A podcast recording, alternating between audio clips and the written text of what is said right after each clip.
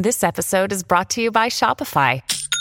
Forget the frustration of picking commerce platforms when you switch your business to Shopify, the global commerce platform that supercharges your selling wherever you sell. With Shopify, you'll harness the same intuitive features, trusted apps, and powerful analytics used by the world's leading brands. Sign up today for your $1 per month trial period at shopify.com slash tech, all lowercase. That's shopify.com slash tech.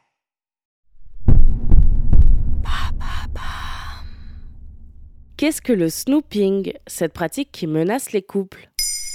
Merci d'avoir posé la question.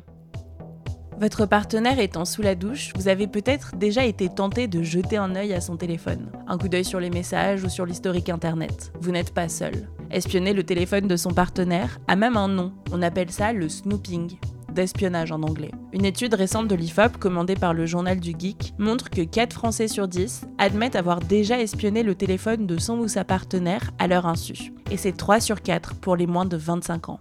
Donc c'est une question de génération en partie, oui. Louise Jussian, chargée d'études au pôle politique et actualité de l'IFOP, explique dans le point. Il est intimement lié à l'importance qu'ont pris les smartphones dans la vie quotidienne des jeunes. Cet outil de communication indispensable contient l'essentiel photos, messages, réseaux sociaux de leur vie intime. Alors peut-être qu'on s'assagit avec l'âge, mais c'est peut-être aussi symptomatique de la place grandissante des smartphones dans la vie de tout le monde. Chez les 25-34 ans, 43% des sondés avouent avoir pratiqué le snooping. Quels sont les risques? Eh bien ça peut abîmer la relation, que l'on retrouve quelque chose de caché ou non. 15% des jeunes de moins de 25 ans se sont séparés suite à du snooping. Mais les découvertes sont très variées. La moitié des personnes trouvent quelque chose qu'ils ignoraient, c'est une infidélité dans 20% des cas. Le reste peut être des critiques du partenaire auprès des proches ou la consultation d'un site porno. Au-delà de l'absence de confiance, le snooping est aussi une violation de la vie privée. À ce point Eh bien parfois, cet espionnage se fait sous la contrainte. La moitié des moins de 25 ans ont été forcés par leur partenaire à les laisser consulter leur téléphone. Parfois pratiqué dans le couple comme une preuve de confiance, céder ses mots de passe à l'autre n'étant rien obligatoire.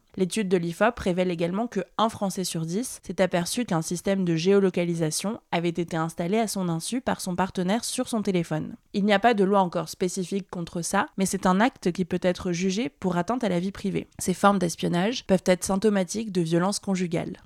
Ah bon? Louise Jussian de l'IFOP explique. Au-delà de ces données générales, pointe une réalité plus inquiétante. Comme le montre cette étude, les entorses à l'intimité numérique peuvent aussi être symptomatiques d'une violence ou d'une emprise au sein des couples.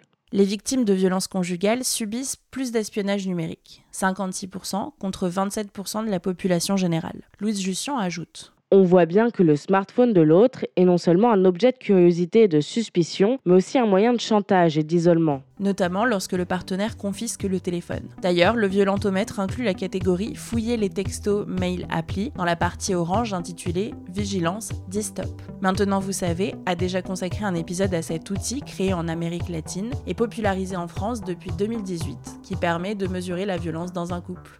Voilà ce qu'est le snooping.